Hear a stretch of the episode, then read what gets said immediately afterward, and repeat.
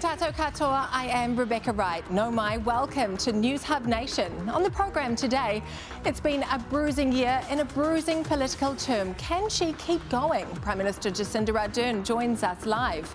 We catch James Shaw on his way to the biggest climate conference in the world. But is it an exercise in greenwashing?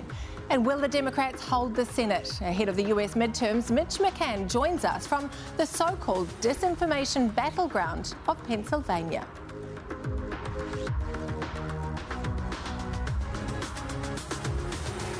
First up in the program today, it is the Labour Party conference this weekend. It's the last one before we head into election year. And the Finance Minister has just delivered his speech with the Prime Minister watching on.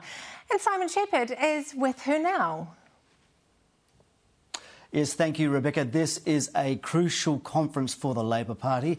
And as you said, the Prime Minister was just watching Grant Robertson there, and Prime Minister now joins us. Thank you very much for your time this morning. Good morning. So, we just heard the Finance Minister, who was quite fiery, but he is expecting a tough year in 2023. So, can we expect any further financial help from you? We, have always said uh, that as we come through this period where cost of living is top of the public's mind and top of ours too. Mm that we will keep looking at what we can do to provide support to New Zealanders. Keep in mind a number of the initiatives we've had yep. half price public transport, reduction of fuel at the pump, they keep running, running through summer. And of course, you've still got the benefit of that increase in the family tax credit, which the majority of families also receive. But you can afford it because the tax take is up 10%, up by some 6 billion. You can afford another initiative. And again, keep in mind here, we also want to maintain that level of service people expect. And in healthcare, we need to keep growing our workforce, education, mm. plus, uh, of course, continue to do what we can to support New Zealanders. You, you have an announcement tomorrow. We do. what is it? I'm not going to share it today, but I do hope that people tune in tomorrow. Is it along those lines? Is it cost of living? That seems to be the foremost issue. It is the foremost issue, uh, and uh, we've said uh, that it is top of our agenda. I, I mm. anticipate that the cost of living and the economy, which we are prepared to campaign hard on because of our record, will likely be on everyone's agenda for the next 12 months. In your opening speech last night, you referenced your political hero Norman Kirk, and you mentioned that he gave a Christmas bonus to beneficiaries. Would you do that? Well, of course, you know, one of the reasons I reflected on that is because we've also learnt that lesson. Uh, you'll see that all the way through COVID, uh, we've had multiple increases to benefit rates because we know that those on the lowest incomes are the hardest hit through these times, and we've seen the impact of that. Sure, if I, bonus? if I, well, my point that I'm making is we have done that all the way through, not a, not necessarily at the end of the year, but multiple times so we I'm, have increased okay, the benefit. I, I, appreciate that, but I'm guessing that I mean there's no initiative before Christmas. The, the point that I'm making is that I'd like you to tune in tomorrow and we talk a little bit more about our next steps. Okay. If I may, though, you can see the impact of the decision we made to increase benefits in these times to also increase the family tax credit, which goes to both working and non working low and middle income earners. When you look at child hardship relative to the last economic crisis we had, the GFC, 145,000 fewer children in hardship because of the decisions that we made. It is hard at the moment, and uh, wage inflation is pushing people into higher tax brackets. I want to understand what your opposition is to increasing tax thresholds to make it easier for them. The point that we've made is that these issues are all about timing. Now, you've seen the proposals made by the National Party. Of course, they go beyond just tax threshold yeah, changes. We're just talking about tax thresholds. But here again, it is a matter of timing. You know, issues of tax cuts during a high inflationary period, very clear that that makes the situation worse. The advice we've had is time limited targeted, okay. that is the way to provide support to New Zealanders without necessarily fueling the inflation issues that globally we're seeing everyone experience. We have to make sure that in supporting people, we don't exacerbate the cost of living crisis okay. that but, everyone is in. But I just want to read you this quote.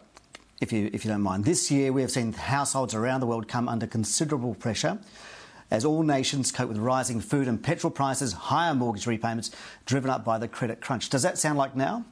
Oh, look, no doubt that regardless of what is causing it, supply chain yeah. constraints, of course, the yeah. food security issues like we now? have, the energy crisis, there's a range of different factors going on now. Because that, that is actually Labor Finance Minister Michael Cullen in 2008 when he announced changes to the tax threshold to cope with the global financial crisis. You just referenced the global financial crisis. It was good enough for Labor then, why not now? Key difference inflation. We have to be mindful around everything that we do to make sure that New Zealanders who are experiencing an increase in the cost of uh, living right now because of what we're seeing around those inflationary pressures mm. aren't worsened. You know, we only have to look at the example of what has happened in the UK, where they're experiencing inflation around the 10% mark to be sure that we don't, indeed, yeah. and National's proposal is the same, that we sounds, don't fall into that economic okay, trap. So it sounds to me like you are ruling out tax cuts for the next election? No, the point that you'll hear me making here, and I'm speaking to our policy in the here and now, we have not formulated our policy around tax for the election, but what we have said is that we will be timely and targeted and cautious in all we do support particularly our lower middle income earners, but not but make could, it worse. You could do it now. You don't have to wait for the next budget. You don't have to wait for an election bribe next year. You have the resources no now. No one will thank us if inflation goes up because of poor policy making. Okay, let's let's let's talk something else now. I want to talk Rotorua and emergency housing. Mm. So your policies really are creating what I call a motel generation in Rotorua. Are you concerned about that? I think we have to look back at you know the issue that everyone has been trying to solve from the beginning. When we came into office, the issue was a generation of kids learning and doing homework in cars. Now, no one wanted that.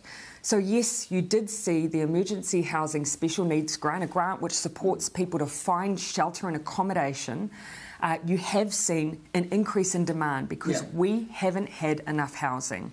Right. Is that a long term solution? Absolutely no, because not. Because the people in Rotorua now are staying up to 35 weeks in this emergency housing and, and they're being pulled in from around the country. Well, first and foremost, I want kids out of cars, I want them out of garages. Do I want them long term in hotels? No, no one does.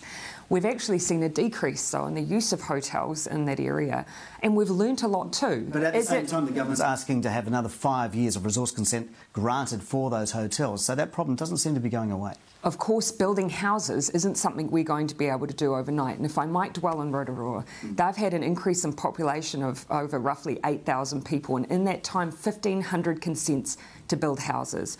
We are now coming in and supporting that community to get the houses that need to be built. Yeah. And We've been the government that's overseeing now 13% of the public housing and community housing stock has been built under us. But, but can we solve it overnight? No. no so and, and, that's why you have those right. problems like $92 million tourism hit in Rotorua. You know, you're creating an entrenched problem there. Again, as I've said, get people out of cars, then get them out of hotels. We've reduced the motel use in Rotorua. We've gone from 50 to 30.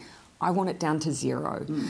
But along the way, let's learn the lessons. You know, community have made a fair point. We've seen a concentration of where they've been used. That's that's so obviously not worked well. It, it, so we've got to learn from that. So but will I relegate housing? Housing, housing, housing. 25,000 people on the housing register. Oh, and again, we're also increasing the number of houses that are being built. You've not seen rates that are being built like this since, uh, as has been said, Norm Kirk's yep. government. We are proud of the number of houses that are being built under this government. Record numbers, record consents. And at the same time, the housing register is also at record levels. Uh, one point I would make there people previously would not register because they would not be placed. That has changed under this government. Okay. But uh, have we solved the problem entirely? No. But you are starting to see a decline in use in some areas, and Hawke's Bay is another one. One of the issues about Rotorua is a safety concern, but there is also seems to be a broader concern throughout the country. Are you soft on crime? Well, why is that sticking? I mean, we've got 10 ram raids a week.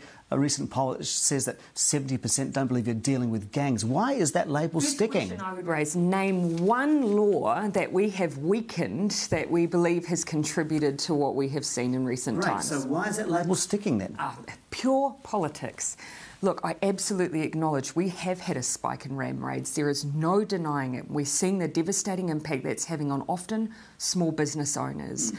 Police have reported that they're starting to see now a decline, and that is because they are targeting and focusing on what is a very small group of particularly young people. Yeah who are repeatedly targeting. Has that happened fast enough? I mean, you announced sort of the help for the retailers a long time ago, but it's taken a long time to get that action into place. And look, we have said with that funding that we put aside to try and prevent and respond, yes, we did want to speed that up. I'm told now we've had a, over 100 assessments that have taken place. We want that to happen as quickly as possible, but we also need to make sure we have interventions because these these and they are frankly kids. It is a small number. Yep. We have to get them off the street. We have to end the offending, and often they are in environments uh, where that is the only uh, uh, practice and engagement that I've seen from others. So we you, have to break those so cycles. You believe you're focusing on that, but I don't know whether the voters believe you're focusing on the right areas. I mean, especially if they're feeling unsafe and you've got a, a big legislative load, like you know unpopular reforms like hate speech, three waters, co-governance. I mean, are you actually in touch with the electorate? You ask me a question on justice, though, and the answer that I'll give is we hear that that is why we are the government who has put more police on the front line than ever before. Why we have a retail unit specifically focused on targeting this form of crime. Okay. Why we've had massive operations to crack down this? on gang activity. Why we have cracked down on guns, reformed gun law, and of course started the register. We are absolutely focused on these issues of criminal justice, and do you know why? Because actually, it is often our low income communities who suffer the most from these forms well, of activity. the other policies which seem to be somewhat divisive, I mean, including Three Waters. You're not going to scrap Three Waters, but will you change it? Yeah, and look, we've said we yeah we are open to changes, but what we're standing really firm on is that this is a cost of living issue. You know, no New Zealander would thank me, I think, if they saw mm. us just because it would make it politically easier to walk right. away from it. No one would thank us so then when there was an increase in their rates bill of thousands of dollars. Nobody wants that. No. But also, people don't seem to want the co governance aspect of it. Why are you so wedded to the co governance aspect of Three Waters? But you're doing resource management reform and there's no co-governance in that. Interestingly, I mean, I know that this is raised with me often by media, but what we see from local government uh, we've just had Kieran McAnulty travel around speaking to our rural councils. I think that issue was raised on one occasion in the select committee. The thing that actually comes through more strongly is ensuring local service delivery. Yeah. How do we make sure in the in the four entities, which are all designed around making sure that we get efficiencies and reduce down costs, how do we still ensure that no matter where you are in the country, if you have an issue, you can be guaranteed that you'll be served? So I, that I, has come through as a much stronger issue than what right. you so claim co-governance still a lot of division. I mean, the, a couple of mayors have offered you, like Bernard Hickey said, an off-ramp. Are you open to changing the Three Waters and model? And, and, as I've said, we're open to changes. That's why we're accept? currently going through a select committee process. Right. And you, if you wouldn't mind just allowing us to let that run its course, because that's where the public have been engaging on this. So would you shift on the co-governance model? Oh, again, that, is, that just hasn't come through as the most significant issue. Local representation, local service delivery, understandably has. So let's think about how we can guarantee that for local communities. And the final thing that I'll say cost of living is top of mind. Mm. This is a cost of living issue. You know, as I say, no one is out there campaigning for the alternative other than the National Party, which is do nothing and let rates rise so because that is inevitably what will absolutely happen if we do not change the structure of our water infrastructure. So policies like Three Waters, the co-governance aspect of it, maybe the alcohol reforms, the insurance income, the income insurance policies, those kinds of things weren't in your manifesto, they weren't campaigned on. Can the public trust that you're going to deliver on what you said you would deliver well, and not bring in other other aspects? Mind. I just want to just uh, alcohol reforms. Uh, all that we've proposed here at this stage is to implement a policy that the National Party brought in 10 years ago, which hasn't been taken effect because it's got stalled in court. I don't consider that uh, large-scale alcohol reforms. I consider right, it being responsive. Is, three Waters co-governance wasn't mentioned until no June last year. And if three were well, actually. Again, that's been running for two terms now, but Three Waters. Did anyone want to have to be in this position of dealing with it? No. no the only yeah, person in our yeah. caucus who I think has uh, long seen this issue as being one that central government needed to resolve was actually Willow Jean Prime, who sat on a council and saw what happens when you don't invest. Okay. It would be politically but, easy to walk away, but it but, would not be right. But it's, it's about it's about the trust of the electorate and doing what you said you would do it, and rather than bringing in other things. Okay. Well, social insurance, as you raised, yeah, that's, yeah, that's well, a new one. Actually, one that we've been talking about as part of our work with can, business and uh, with the Council of Unions. Uh, oh, it's been on the, it's been open and on the agenda for okay. some time. If I may. Okay income insurance, we're not proposing to do tomorrow. We're not even proposing next year. We're talking 2025. Lots of times so for voter. you have to win the next election to do that. Let's talk about that then. That's it. right. So you, you are struggling in the polls to actually form a coalition. The current polls. Does all of this spell the end of Labor at the next election? No. How can you be so, so sure? The numbers don't lie. First of all, because actually what most polls are showing is a neck and neck race, which is MMP government. Also, there is a year before the election. And do you know why I feel confident? Is because we're not asking New Zealanders to vote based on what just we say, but on what they've seen. And the most important issues that I think New Zealand will be looking to next election who is going to make sure I can still access decent health care, decent education, mm. who's going to ensure that we have low unemployment and dignity of work for all, okay. who will make sure that we're focused on low and middle income and you, earners uh, and the cost of living. Yes. And it will be us because that is what we have done for five years and now. You've had the first ever historic MMP majority. How have you managed to go from that? To actually having a neck and neck race in the polls. No one would argue that 2020 or indeed the last three years have been normal. That was not your usual election. I imagine that next year will be a classic MMP election. Labor has won those neck and neck and tight races before, and in fact, we've often come back from disadvantage. Yeah. But because we have campaigned on what New Zealanders care about. Do, do you think the fact that you've had an absolute majority has led to a sort of sense of invulnerability by Labor, a sort of sense of political privilege? Absolutely not. It's been a divisive year.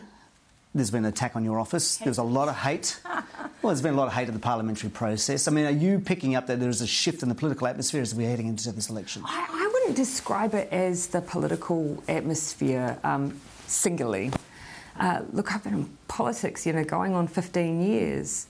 Uh, I don't think anyone should ever accept that this is the case, but politicians uh, do from time to time from a small minority of individuals mm. often experience what most New Zealanders would consider pretty distasteful stuff. So, My concern yeah. is that actually is what we're seeing more broadly, not just experienced by politicians, but by public servants, by right. people who may speak up and share an opinion that is uh, that others don't like. So we have that more divisive uh, no, I, th- I would society at the moment. Oh, look, I don't want to concede that that because we have a small majority who are behaving in that way, that that constitutes division across society as a whole. I don't. Well, what about what about but, you? But I do consider that a key concern for New Zealanders, and we know this because they've told us this, is what mis and disinformation okay. is doing to our communities, right. and that affects all of us. If you win next election, what is the next ambitious area of reform?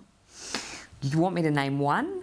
Okay, just name one then. Uh, look, for me, the next 12 months no reform uh, can be a singular focus without focusing on the everyday. The cost of living every day for New. Zealanders is will be the biggest focus. But what we've shown is no matter what comes our way, an economic crisis, a health crisis, we will still make progress on the issues New Zealanders care about.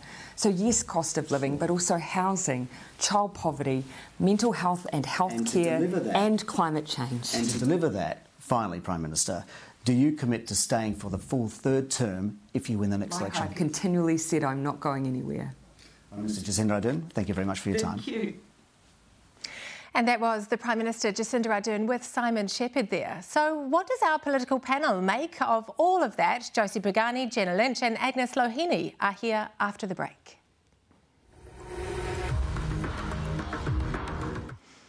Hoki Maiano, welcome back. I am joined now by our panel, former Labour candidate Josie Pagani, Newshub political editor Jenna Lynch, and former National MP Agnes Loheni. Welcome to you all. OK, we've all just watched the Prime Minister and Simon Shepherd there. I'm going to open it up, get all of your thoughts. Josie, what did you think, first of all, of the interview? Uh, I thought she was a bit edgy, a little bit defensive maybe, um, but a few key signals there. So one is we're not going to get a tax cut. We're not going to get any systemic change. We're going to have something, and the quote was, time limited and targeted. So it's going to be something like, you know, the cost of benefit payment or an increase in, in benefit levels or something like that, which I think is a missed opportunity because we're seeing from polling right across the world, mm. let alone in New Zealand, that voters want you to chuck, they want governments to chuck the kitchen sink mm. at inflation and cost of living, everything. Tax switch. You know, you can pay for a tax cut with a tax switch. Mm. You know, take, um, tax off income earners and put it onto wealth. Might be a CGT, might be a capital gains tax, wealth tax, whatever. Missed opportunity, I think. Jenna, what were your thoughts? Yeah, I think the Prime Minister was really defensive in the interview. Interestingly, as well, trying to kind of paint herself as this battler. She's, you know, saying, yeah. you know, you want me to take the politically easy route. She doesn't want to go there. And I think she's trying to paint Labor as the underdog for next year's election. She's uh, looking at the political landscape at the moment and trying to. Um, she's come off that massive high from 2020 and can read the room and is trying to paint herself as the underdog rather than the shoe in. Agnes? Look, I, I, think clearly, uh, you know, she's trying to paint. Uh, inflation as this nebulous thing out there that's got nothing to do with this government. Mm. Um, you know, when we, in fact, people know that there are levers that this government pulls that have a direct impact on the cost of living pressures that we're facing now. It is so difficult, though, isn't it? Because inflation is so toxic politically, and we are seeing governments right around the world struggling and failing to do so on many fronts with mm. this issue. But it is going to be the defining one of the election. How do they turn that around, Gina? Yeah, I think Josie's right. I think what she was pointing to there was maybe another one of those those cost of living payments, and perhaps that might be something that she announces tomorrow at her conference. I think they'll probably want to turn things around um, before summer as well, try and get the, the, the, electorate feels quite grumpy with the government at the moment. Yes. They don't want to head into the summer season like that. And I think they want, it, there's an interesting sort of dynamic, isn't there, that I think the, the voters want not to hear so much inspiration, a mm. bit more perspiration. They actually want to see the government do some stuff that's going to impact on them. And I think what you are seeing there, though, is the, the attacks on national National. And I think that National has left themselves open to that, I would say, mm. by proposing a tax cut. I mean, even Rishi Sunak in the UK is putting taxes up. Mm. You know, he's also cutting spending, but he's putting taxes up. So I think I think National is vulnerable there, and, and Labor have, have smelt the blood, and they'll go after Luxon, they'll go after National about, you know, you, you can't do a tax cut and do, deal to debt and keep public services going. You can't do all three of those at the same time. Pick yeah. one. I noticed something else today too, which is um, the Prime Minister doing a little bit. Grant Robertson did it in his speech, which is harking back to we the way that we dealt with COVID. We led the country through through COVID. We can lead the country through this cost of living crisis. But Kiwis are over COVID now, aren't they? They're concerned about their pocketbooks. That is a distant memory. It's not going to necessarily get the government through. Well, I think also increasingly Kiwis are actually feeling that they were duped. You know, they put a lot of trust into the government. They put a lot of trust in Jacinda Ardern. Um, and now more and more I hear that people are thinking, actually, what was done for us? I don't think that was actually fair and right. And we're, we're seeing the fallout from it. So that it comes to, again, trust in her and her personal brand. Um, Gina, this she said something else that caught my eye, which was that this is going to be a classic MMP election, and that's what the polling is telling us right now, isn't it? Yeah, absolutely. Um, the the scenario where we're going to get another majority government just seems completely mm. and utterly out of the water. This is going to be a drag race between the left and the right blocks, and they're going to have to make some concessions where they haven't been in this term of government. Labor has had has been unbridled by everyone. They've mm. been allowed to do whatever they want to do um, this time around, and National will probably start looking at some of those ACT policies as well and go, "Oh, what are we going to have to give up to them in yeah, coalition be, negotiations?" Which, which, one looks the most worrying to the voters? Mm. Is it mm. the right bloc or the left bloc? You know, are they going to be worried about a Labor, Green, New Zealand First Māori Party, well, New Zealand First, who knows where, or will they be worried about National Act? But one thing we saw in that interview just then, they're rethinking Three Waters, aren't they? They're going to mm. reframe it, they might even rename it. Mm. Um, so that's interesting. They're realising that they can't go into next year with a bunch of unpopular policies. I mean, good luck finding three people who understand Three Waters, but everybody hates it. and they do have a lot of controversial um, or unpopular reforms to go. We touched on some of those in that interview. They, they're going to head into election year uh, with quite a lot uh, to sort of fix up from this year, aren't they, Agnes? Um, exactly. And finish off, I, I, mean, they're already uh, indicating, you know, hate speech laws and, and a whole other other reforms which don't actually address cost of living. So on one end, they're saying cost of living is really important, it's a priority. Oh, but we're going to put these mm. through. These are really important too. So they don't connect. Well, uh, next year as well, when you get to January, that fuel tax at, at, this stage, that fuel tax is going back on. They're going to have to start election year by putting a tax on Kiwis at the petrol pump. That is not how you yeah, you'll start. go to the bach and your petrol will cost this much. You'll come back from the bach and it's going to cost you more. It's not great timing for the government, and there's a lot of economic clouds on the horizon next year too. It may have to deal with. Uh, but thank you so much for your analysis on the Preem's interview, and we will have you back uh, a little later in the show too. Uh, up next, if last year was a code red for humanity, what is this year? Climate Minister James Shaw on COP27 and accusations of greenwashing. Hoki Maiano, welcome back. Well, Climate Change Minister James Shaw is heading to COP27 this week. It's the UN Climate Conference. Meanwhile, Greta Thunberg, who is the voice of a generation on climate change, isn't going because she's calling it an opportunity for leaders and people in power just to get attention using greenwashing, lying and cheating. I spoke to the minister earlier and asked him what he thought of that. I agree with her. I mean, I think that that is always a feature uh, of these conferences, and it's one of the things that I find incredibly frustrating, is that um, in the one opportunity that we have to try and make progress as a planet uh, on reducing emissions, there are loads of countries and companies mm. uh, who kind of use it as an opportunity to showcase inaction, uh, you know, and, and, kind of clothe themselves uh, in, in, this kind of veneer uh, of concern while actually not really doing anything about it. But you still think it's imp- you think it's important to go though. I do. I think it's. Look, let's put it this way: it's a deeply imperfect system, but it's the only one we've got, and we really need it uh, because without it, we would be absolutely nowhere. What is striking to me, um, you know, with Greta Thunberg saying that she's not going, is that division that seems to be happening between um, activists in this mm. space and sort of consensus builders mm. like yourself. What do you think about that? Well, it's I can completely understand the tension, right? So, you know, my friends at Greenpeace say that winning slowly on climate change is the same thing as losing because we are up against the clock. And we had just had that report saying that it's highly unlikely that we'll actually make the 1.5 degree threshold now. So we do need to move uh, at the scale and the speed of the crisis. At the same time, the issue that, you know, the, one of the reasons why, in fact, one of the primary reasons why we've made virtually no progress in 30 years mm. is because we haven't been able to get agreement that sticks. So you've seen that here in New Zealand. You, you know, one government comes along, tries some stuff, another government comes along, trashes it, and you don't make any progress. So I think the, the really important thing is that actually, if we're going to make any progress at all, it has to be enduring. It has to have a level of consensus to it. Yeah, well, and I think, um, you know, Greta Thunberg is obviously frustrated at that lack of progress. Mm. You seem to be frustrated by it too. Uh, the UN Environment Programme, as you've mentioned, um, report this week, uh, this uh, the most recent one shows COP nations are woefully far behind hitting their targets to reduce yeah. global warming. Is last year's goal of keep one of 1.5 alive, is that dead? It's on life support. Uh, so, and, and, the thing I want to be really cautious about here when I say that is that it is also really important that we don't take that as a signal to give up. Mm. Because if we just gave up and said, uh, look, let's stop trying to cut pollution, let's just focus on adapting to the effects, that would be catastrophic. There also does need to be accountability. If you're going to set yes, a 1.5 uh, yes. you know, goal, if we don't reach that, do we just wave it off and now it's 2.8 instead? Well, again, what, what it means to me is we have to redouble our efforts, right? It, we've, we've absolutely got to stop putting this pollution into the atmosphere that causes climate change in the first place.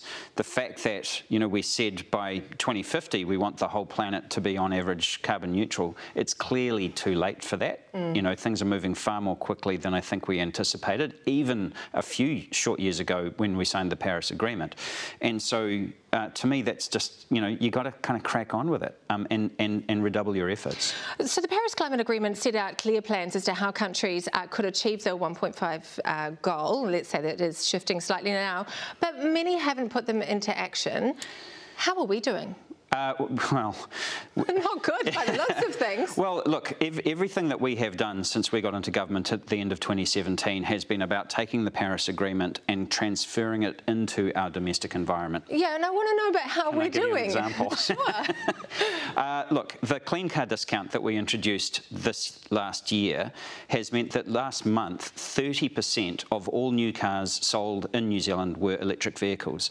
Now, you know, when we got into government, it was 1%. A year ago, it was 5%. Now it's 30%. So we've really turned the dial on that, and yes. we know that the emissions profile from transport will change as a result, right? So that's huge progress mm. as a result of one policy mm-hmm. intervention. Mm-hmm. You know, and if we can start to replicate that in other areas, and it is really important, by the way, in transport, because that was the area of our emissions that was growing the fastest. Yes, so but it is a small part of the puzzle, isn't it? it is, so how yeah. are we doing overall? How would you rate it? Poor? Uh, um, well, yes frankly. You know, it's taken us 30 years to get to the start line, um, and there is a lag time. You know, you put these policies in place, they start to have an effect, but it's actually a few years before you see how you're really doing. Mm. Our emissions are down now about 5% on where they were when we got into government. Mm.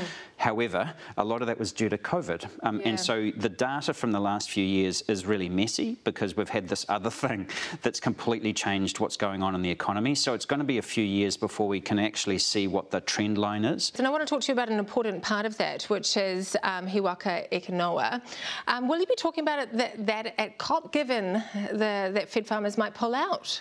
Um, we'll be talking about it in the sense that we'll be talking to other countries and sharing our experience. You know, um, there are a couple of countries in the OECD, Ireland, uh, the Netherlands, that are also uh, working quite hard on um, agricultural emissions, uh, but it's a very small group, um, and no one yet, including ourselves, has made any kind of significant breakthrough. Well, I want to talk to you because you've always said that you need consensus on climate change policy for it to be long-lasting, but that consensus is really lacking right now, mm. isn't it, around it is. Uh, from farmers. Is the breakdown bad political management because they were outraged uh, and they seemed shocked when you made the announcement. And it seems to me that it's very late in the piece mm. for one of your main partners to to be shocked and outraged and coming out in opposition to what you've been working on supposedly together. Well, Federated Farmers, I have to say, were only ever really half in the tent. Uh, and so why couldn't you get them fully in the tent? It's consensus building. Well, uh, I think because this has always been contentious. You've got to remember, Fed Farmers is also quite a democratic organisation, and they've got groundswell uh, on the other side who are pulling them in a direction. Um, and so that's made it very difficult for them to feel like they could participate fully alongside some of the other uh, agriculture sector partners that are in uh, the in the He Waka Eke partnership. Where do you think you're going to get to on that? On He Waka Eke Uh, look, I'm, I'm, I'm, you know, we're currently out for, for, for submissions. We're, kind of we're going to have to see how it goes. Um, I, would say that there is a broad political understanding that um, agricultural emissions have to come down because they're a very significant part of our overall emissions profile. Uh, that pricing is one of the uh, you know tools that we need to, in order to get there. The question is, what does that system look like? Mm. Um, I want to switch now because we're uh, just about at the end, but um, the political landscape could shift next year. Uh, the Greens have never worked with the national government. A change in government would that significantly com significantly compromise the work that you're doing?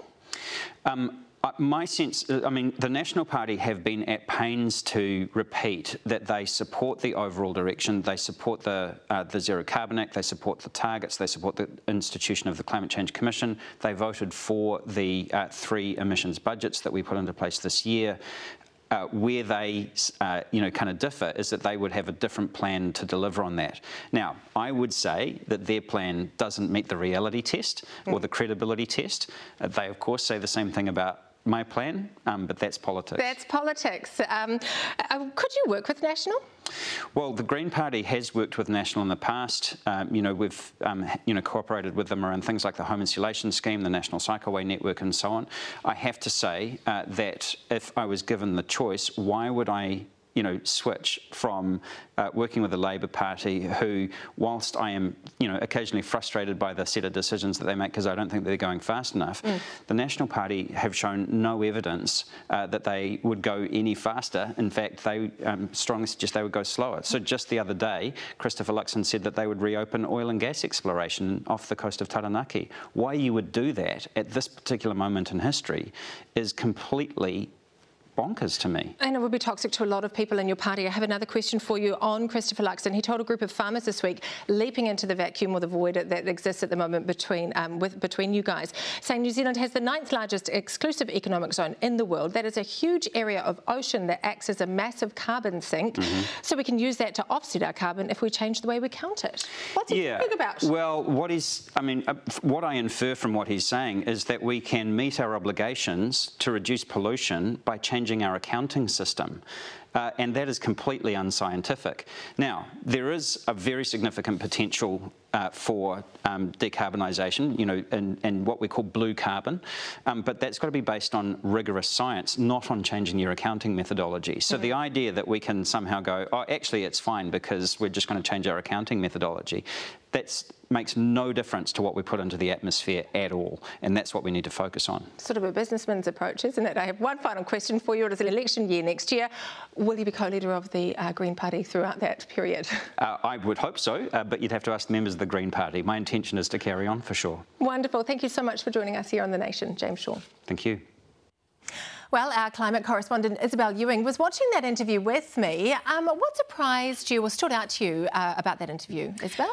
Rebecca, I think you just have to feel for Jimmy Shaw on this. You know, he's fighting this climate fight, and every action is met with opposition. You know, everything requires this consensus to get the longevity. And we all know that in politics, getting consensus is just the hardest thing. You know, look at pricing farming emissions. James Shaw, when I spoke to him yesterday, described the environment out there around that as febrile, which is James's very mild mannered way of saying it's a total cluster because you asked him there if that, you know, speaks to bad politics political management? I think absolutely it does. The farmers, the, the government told the farmers to go away and come up with their own proposal, which they did, mm. and perhaps it wasn't perfect.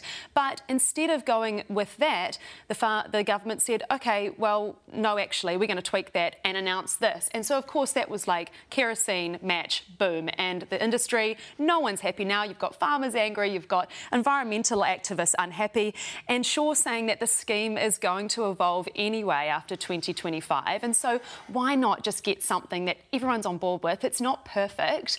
Uh, and, and then at least you're going forward in unison. Whereas now it sort of feels like the government's going to find it very hard to return to a, a sensible negotiating position with farmers. Yeah, well, the battle is back on, isn't it? It is a missed opportunity. What are the key things that you'll be looking for at COP27, as Well, I mean, gosh, when you've got the climate change minister saying he agrees with Greta Thunberg that potentially it's a bit pointless, I mean, I would I would sort of agree with that, but I'm an optimistic person naturally, and so I think there's still it's still worthwhile heading over to COP because you could argue, you know, it's a bit of a talk fest. There's a lot of posturing and not much action, but as Shaw says, it's important for all of the leaders to get in a room and hold each other to account, especially when we're looking like we're probably going to miss that 1.5 degree mm. limit of warming, and so we need to really move to a point where we're all holding each other to account. And I'm hoping that this COP will be a Pacific COP. You've got some of the big guys not turning up, China, Russia, Australia not coming, but hopefully that'll create a, create a situation where you'll have New Zealand coming in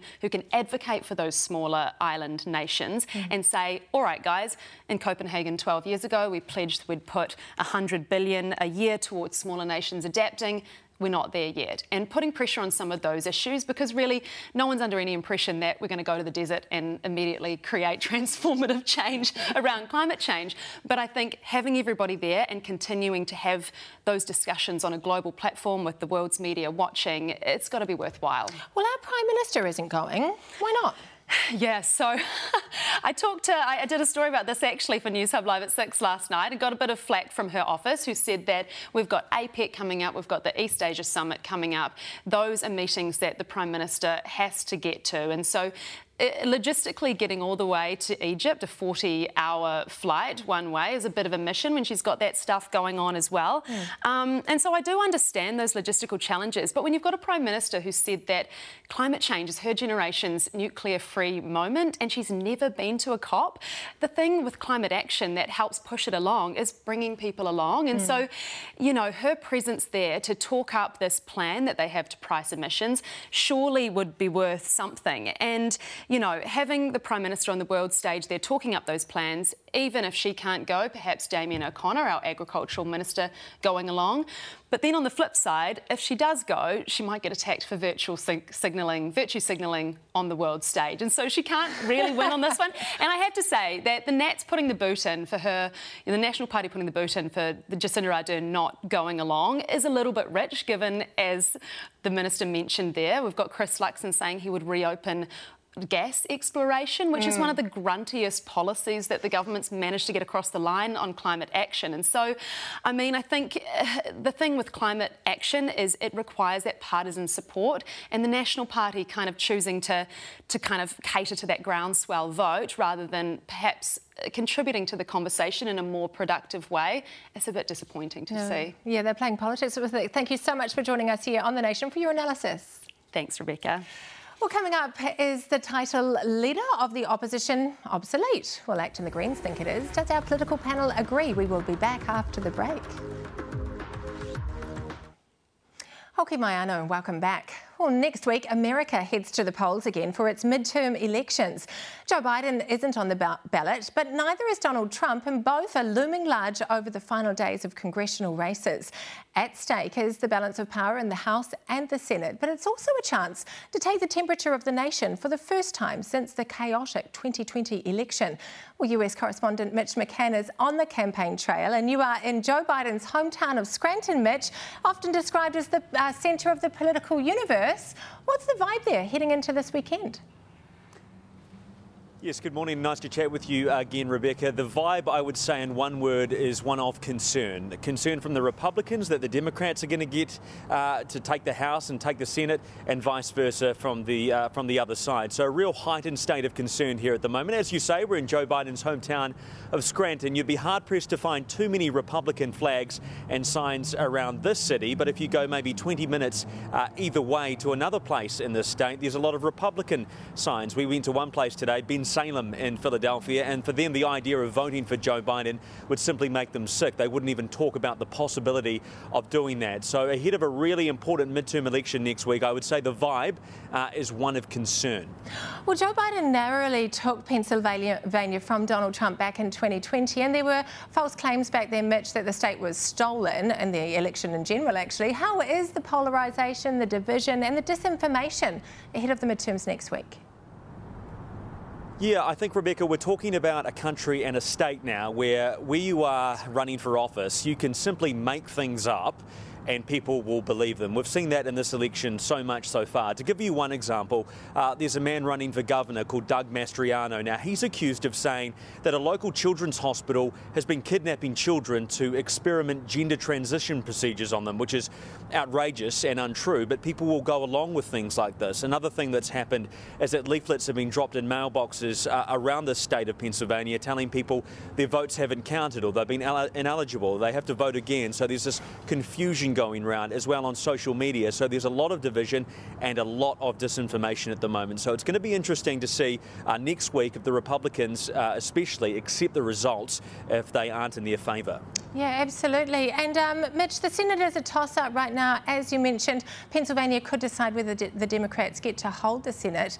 Are there close races in Nevada and Arizona? What are the issues uh, that Americans are voting on at the midterms? Yeah, there are so many uh, different issues that Americans are voting on at the moment. One of the big ones is abortion for Democrats, especially after Roe v. Wade was overturned. Uh, Joe Biden says he will codify Roe uh, if, if, the House and the Senate both turn uh, back to the Democrats again. So people are voting on that. But from the Republican side, one of the things that I've picked up from people today, especially, is they are really unhappy about uh, inflation at the moment, the cost of gas, and there's also this concern that's kind of creeping into the midterm elections uh, around Joe Biden, even though he's not running uh, for office in these elections, is that he's simply too old and not up to the job anymore. A lot of people are saying that, so they want the Republicans to control the House and the Senate so that Joe Biden can't do much because they say he's incapable of doing it. So, so many different issues. And it will be interesting to see which ones come out of, uh, on top in the results next week. Yeah, absolutely. Um, and Mitch, you are seeing Donald Trump stumping uh, tomorrow.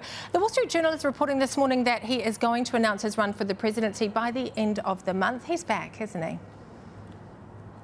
Yes, uh, I think he is back. Although, did he ever leave Rebecca? Because he's done 32 rallies by the end of this weekend since he uh, lost the presidency to Joe Biden. So he's been pumping out these rallies for the last couple of years. As you say, reports today that he could uh, announce a run for the White House again on the 14th of November, which is an interesting day because that is when he's supposed to testify uh, to Congress in the January 6th committee. Uh, so whether he does that or not will be interesting. But Donald Trump making uh, very likely another run for the White House. Oh, he might use it as a chance to declare. Thank you so much for joining us uh, from Scranton, Pennsylvania. That is US correspondent Mitch McCann. Stay with us. We are back right after the break.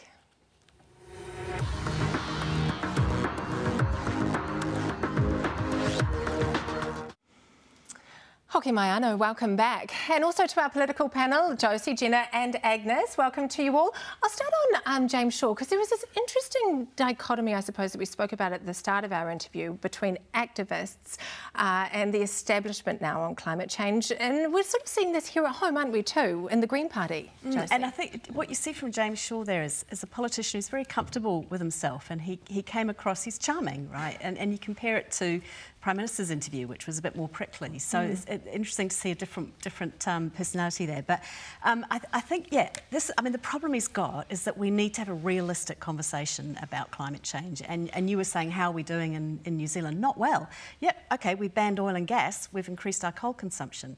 So you know, when can we have a realistic discussion about what's going to make a difference. And the big thing that would make a difference is bringing emissions down in developing countries.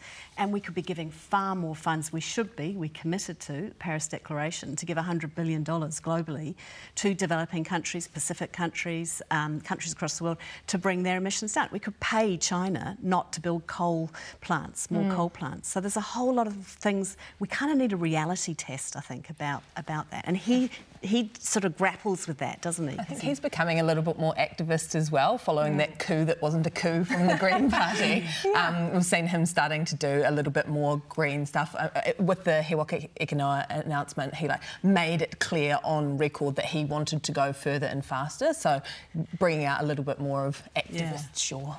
Um, Agnes, I wanted to ask you about Christopher Luxon's comments this week on climate change. Uh, he was talking about using the ocean to offset our carbon if we change the way we count it. James Shaw isn't sold. Are you?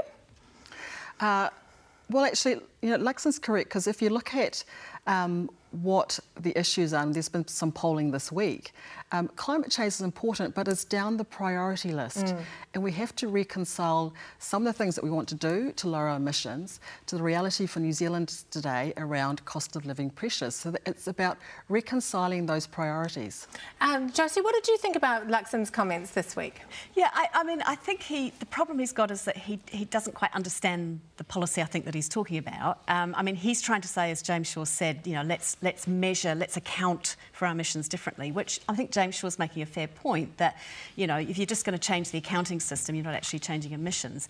But I do think Agnes is right. I mean, you, you do need to have a realistic conversation about what we can do. Mm. And, you know, you, 83% of the globe's energy consumption is still fossil fuels. Mm. Fossil fuels aren't going anywhere in a hurry. So we've got to look at how might we, um, you know, put money into renewables, but also do things like, you know, is gas better than coal? Yes. yeah. Know, it's so I think he grapples with that, being realistic about stuff. And, and Lux is trying to get into that. Right, jumping into the void there. Um, Gina, you got your hands this week on the first sort of polling numbers out of Hamilton West, um, which say the Nationals are nearly 45% there, Labor 37. Um, what, is this going to be a bellwether, do you think? What are you anticipating happening in the next few weeks up in Hamilton? Yeah, the by-electron, I'm so excited.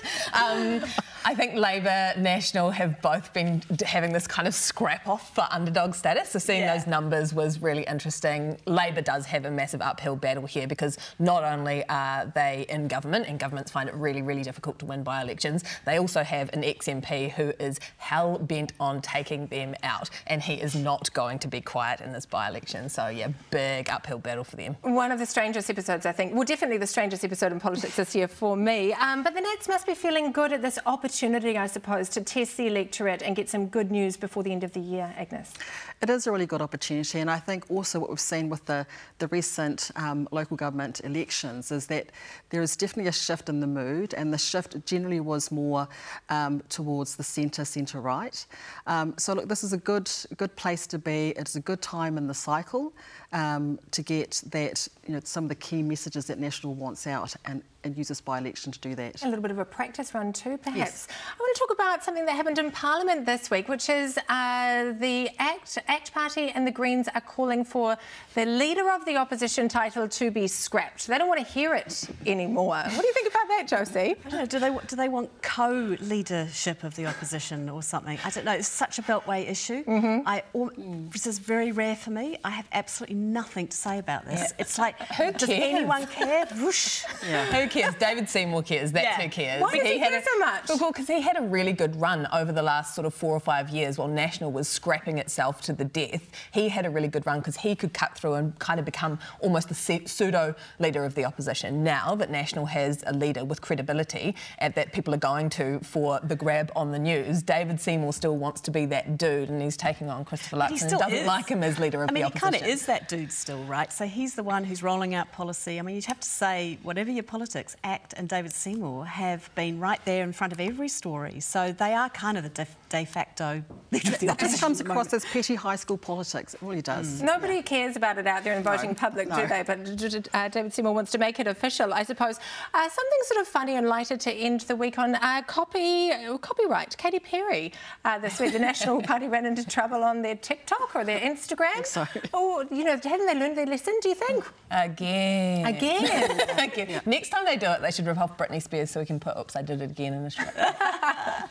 But they are trying some new things out there, aren't there? I've seen like the distinct um, sort of uptick in their social content. Are we getting the start or a taste of what's going to happen in the election campaign?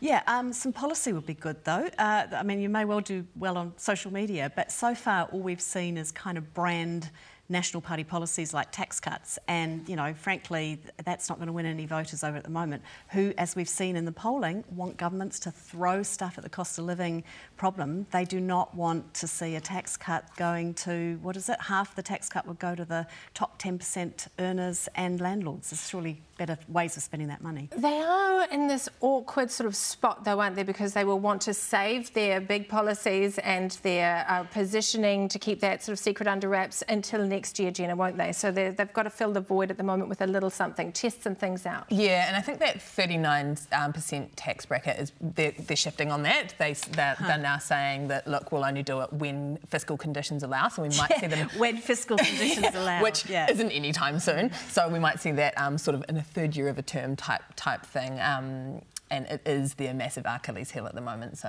I think we'll probably see It's them It's like they're on that. waiting for Labor to lose. So interesting. Thank you. So that's all we've got time for this morning. But thank you so much, Josie, Jenna, and Agnes, for joining us on uh, the panel on the Nation here this morning. Well, that is all from us for now. Thank you for watching. Ngā mihi nui, and we will see you again next week.